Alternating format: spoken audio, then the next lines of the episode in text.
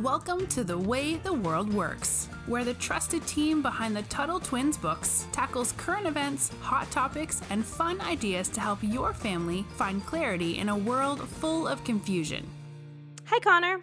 Hey, Brittany. So, first of all, happy Independence Day. You know, as they say, treason is the reason for the season. I love that. That was not where I thought you would go with that, but I like it. so, aside from my birthday, which actually happens to be your birthday as well, Right. Uh, this is my favorite holiday. And yes, I do consider my birthday to be a holiday. But um, there's nothing better to me than grilling, eating some cheeseburgers, which are my favorite food, watching fireworks, and celebrating the day our founders decided to perform the ultimate act of rebellion and sign a document, as, as they said, mutually pledging their lives, fortune, and sacred honors in order to live independently and to, you know, say no to the tyrant King George. So that is always just, I mean, our country's founding is an incredible story. And we have done a fair amount of, of episodes related to some topics that have to do with the Revolutionary War. I don't know that we've ever simply talked about the Revolutionary War, but in honor of the holiday, I thought we could share some of our favorite stories, maybe favorite stories or lessons we can take out of it. So, yeah, I want to just talk about all things Independence Day related and Revolutionary War. So, what do you think, Connor? What are some of your favorite I, Independence Day stories? you know, one of my favorite uh, things to think about when it comes to this holiday is first to actually read the Declaration of Independence. I mean, Yes. if, if this day is Independence Day, guys, take like literally 10 minutes and just sit down and read the dang thing. When was the last time you did that? Okay. So there, uh, take some time this weekend. You know, if, if you're listening to this a few days after, you still got time. Every day is a good day to read the, the Declaration of Independence.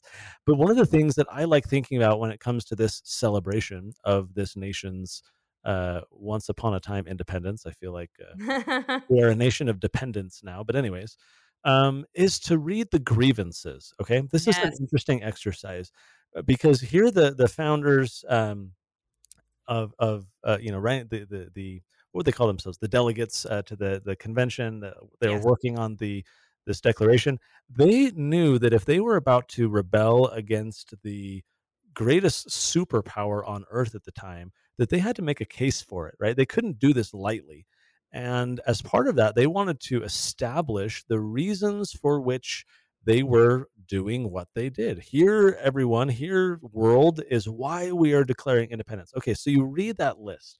You read their list of grievances and i'm not going to give any uh, away now if you don't have any top of mind of what they were. Again go read it and go pay attention to some of these reasons but as you do it i want you to think about how it compares to today. I want you to think about if those grievances apply to today. If some of them don't that's fine. Are there other grievances today that are way worse? Things the government is doing restrictions on freedoms and so forth that are worse. And it's an interesting exercise that i love doing at least every year around this time is like if those guys rebelled and threw off their government for these grievances what are we doing today and how have we tolerated the government that we have so just a fun little mental exercise i like to do just to think about where we've gone astray and how much work we need to do I want to add something else to that that I think they should read, and I'll, I'll put this in the show notes. Um, the American Crisis by Thomas Paine is probably my favorite work of. So it's technically a speech, right? It's not an essay. I might have that Mhm. wrong. Um, and it's I'm actually going to read the opening paragraph, uh, just because I want I want to inspire you to read more. But I like to read this every Independence Day. It gets me really riled up. So these are the times that try men's soul. The summer soldier and the sunshine, sunshine patriot will, in crisis, shrink from the service of their country. But he that stands by it now deserves the love and thanks of man and woman. Tyranny, like hell, is not easily conquered, yet we have this consolation with us that the harder the conflict, the more glorious the triumph. So I won't read the whole thing, that's just a teaser. But that is one of my favorite things ever written. And I think it's one of the most important things to read at this time because it was written, let's see, December in 1776, and the De- Declaration was signed in July. So that was peak. You know, that's when it, things were just really heating up on that. I don't know if you've read that. I'm sure you've read that before. I, I've read it, uh, American Crisis. So this is a collection of articles. Uh, you know, as Paine uh, wrote Common Sense. It was Yes. very popular, very And successful pamphlets. pamphlet. Yep. Yep. And so that really helped shift public opinion in favor of independence. And so then Paine continued writing, and these pamphlets, this collection became the American Crisis.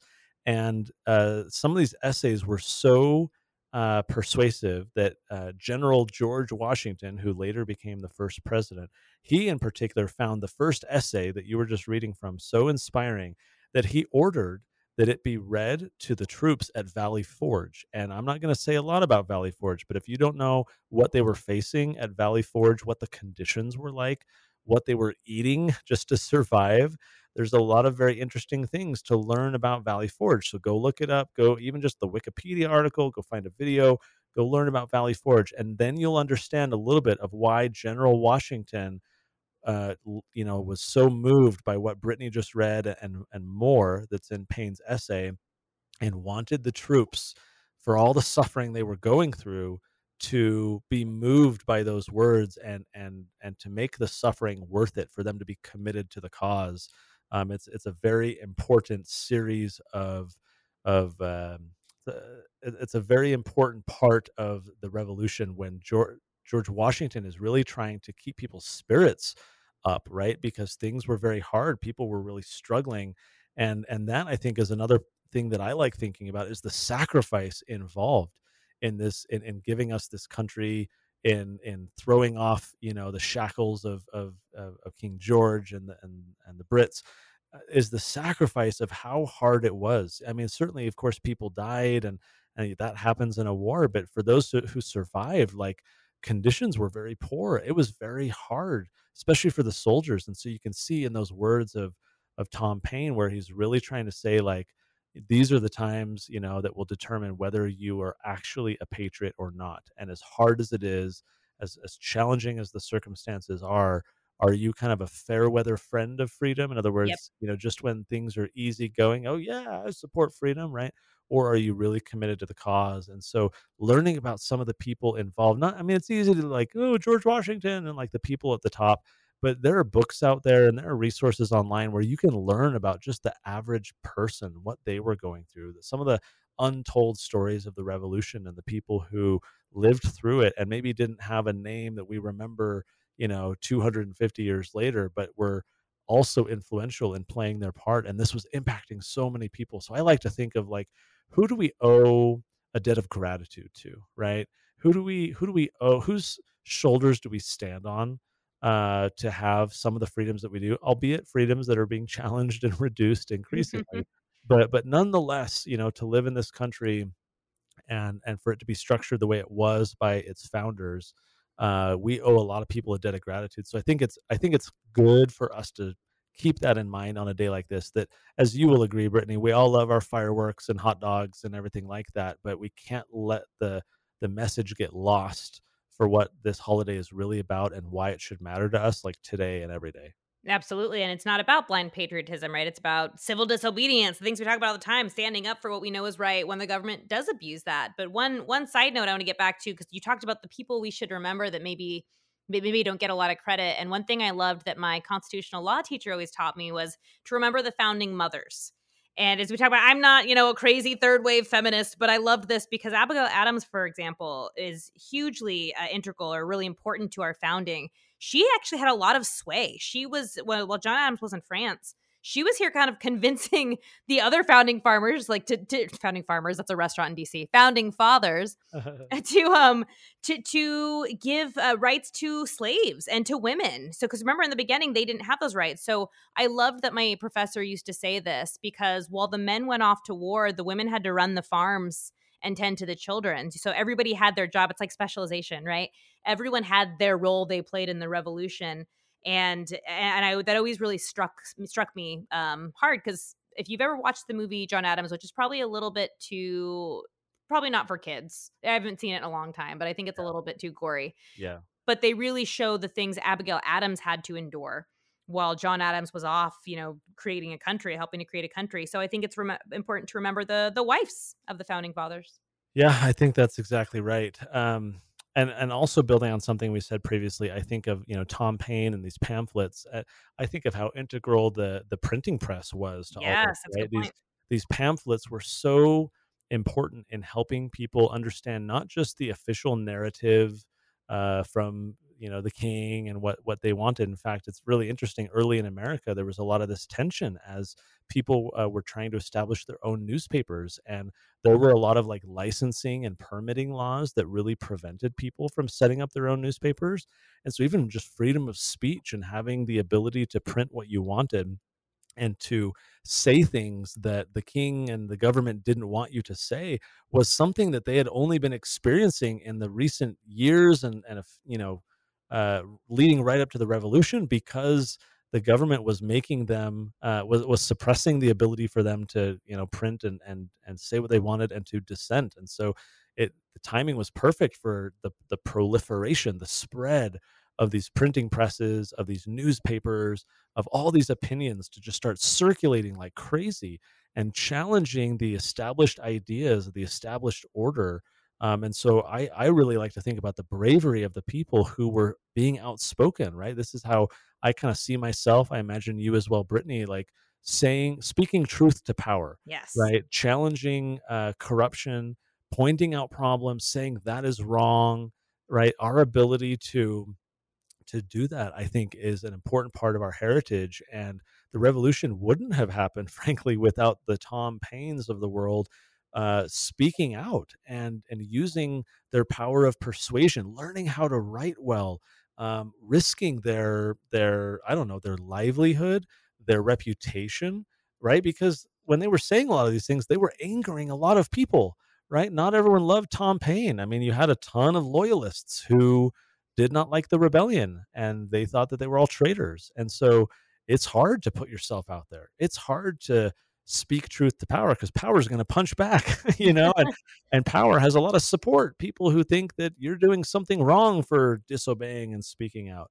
And so I like to think of the pamphleteers, you know, today we have bloggers and journalists and YouTubers and, you know, everyone with a platform who wants to speak out and share their opinion, it still takes bravery. And so I like to think of those brave people back in the day who got the ball rolling for us. You actually bring up another good point. You remind me of another good point. And it goes back to the pamphlets, but not just speaking truth to power, but arguing amongst each other. So nowadays, it takes two seconds to write something you may regret five minutes later on the internet. Maybe you have too much emotion and you are trying to make a point, but you call somebody stupid instead of actually making a point. I'm saying this from personal experience, I've done it. um, but with the pamphlet, you had to actually think things out, right? And the Anti Federalist Papers and the Federalist Papers are a good example of this, where you had people arguing about the structure of our future government, but they had to make their points concise and clear, right? Especially if you're going to print it. This isn't a cheap thing. So you had to make sure that what you were saying was well thought out and well constructed and convincing, written in a very persuasive way. So I think it made dialogue between people who even disagreed better than it is today because you put more quality effort into it. And so you'd have to argue back and forth, but sometimes the pamphlet wouldn't get printed for weeks later, right? So you had to work really hard to be like writing this essay, arguing with another guy. And we've lost that, I think, because of technology. It's made it so easy, which is great. That's helped us in a lot of ways. But I don't think it helps us construct our words and our thoughts as hmm. well mm. as the founding fathers did. Um, it, so that's one thing that I just kind of thought about what you said. I think that was an important part as well. One uh, thing that, as you were just speaking, that uh, was prompted for me was thinking about how um, the revolution was only one step. And I, I don't even want to say it was the first step because there was a lot that led up to the revolution to give these guys the knowledge and the principles and the courage uh, to make the action that they did. So by no means was the revolution a first step. It was a continuation of, you know, a path that they had been on uh, for years prior. And uh, but there were also steps to follow. And it's one thing to revolt. I think what we see in our society today is plenty of people who want to tear down the existing order, especially when you literally look at people like last year, especially who were tearing down statues, right? Because they objected to, you know, systemic oppression or white supremacy or all these, you know, nonsense things that were claimed. And so there are people who want to tear things down. In a revolution, right? You're revolting against the existing order. You want to tear down those power structures. You want to tear down uh, corrupt authority, right? But I think one of the things that I think about, especially because I, I kind of do this as my full time job, is it's all well and good to tear something down, but you have to know what needs to be built up in yep. its place, right? it, it's easy for anyone to stand by and be like, "Oh, that's wrong, right? That's bad. I don't like that." It takes a little bit more, or frankly, a lot more, to put in the thought and the effort about what needs to what it needs to be replaced with. In fact, John Adams, he would write to his wife Abigail all the time, right? You mentioned kind of the my dearest the friend. the, yep. women of the revolution. So, so John uh, Abigail was like his closest confidant, and they would write a ton of letters back and forth. And we have a lot of those preserved. You can There's a buy- whole book. We'll link to it. yeah. And so, you know, John Adams had his own problems. We've talked in the past about the Alien and Sedition Act. When John Adams became president, he was uh, did many things wrong and, frankly, violated parts of the Constitution that he had uh, been working so hard to support. No one's perfect, including John Adams. But earlier on, as as a lot of these things are happening, and as the French Revolution then's happening, he's talking to his wife Abigail in these letters about, look, it's so easy for people to tear things down but where are the people who are going to build up in its stead and and the people who know what needs to be built up in the right way and he says this a, a few points in his life it's a recurring theme that he was observing back then that you know when the revolution starts of course everyone wants to jump on you know everyone wants to shoot a redcoat right like eh, like let's go join the war and especially when the tide was turning and things were winning then of course there's a saying that's success has many fathers right? Because once success happens, everyone is eager to take credit and be a part of it. But in those early days, right, it, it's hard and not everyone is willing to join unless it looks like it's likely. And so, you know, it's easy to kind of jump on the bandwagon. Let's revolt. Let's tear down. You tear down a statue, everyone wants to come and stomp on it and spray graffiti. But who's going to stick around and build the right things in its place? And and so, a parting thought for all of us listening, including you and me, Brittany, I think is for the year ahead, right? How can we declare our independence? How Mhm. can we preserve the freedoms that these people fought so hard for? What are we going to build? Wh- Where people around us are revolting, where they're trying to tear down existing orders, what can we do to build in place of the things that do need to be dismantled? Um, and I think that's a good question for all of us to think uh, think about. Uh, so happy Independence Day, Brittany. Happy Independence Day to all of you. And until next time, we'll Brittany, we'll talk to you later. Talk to you later. You've been listening to The Way the World Works. Make sure your family is subscribed and check out TuttleTwins.com for more awesome content.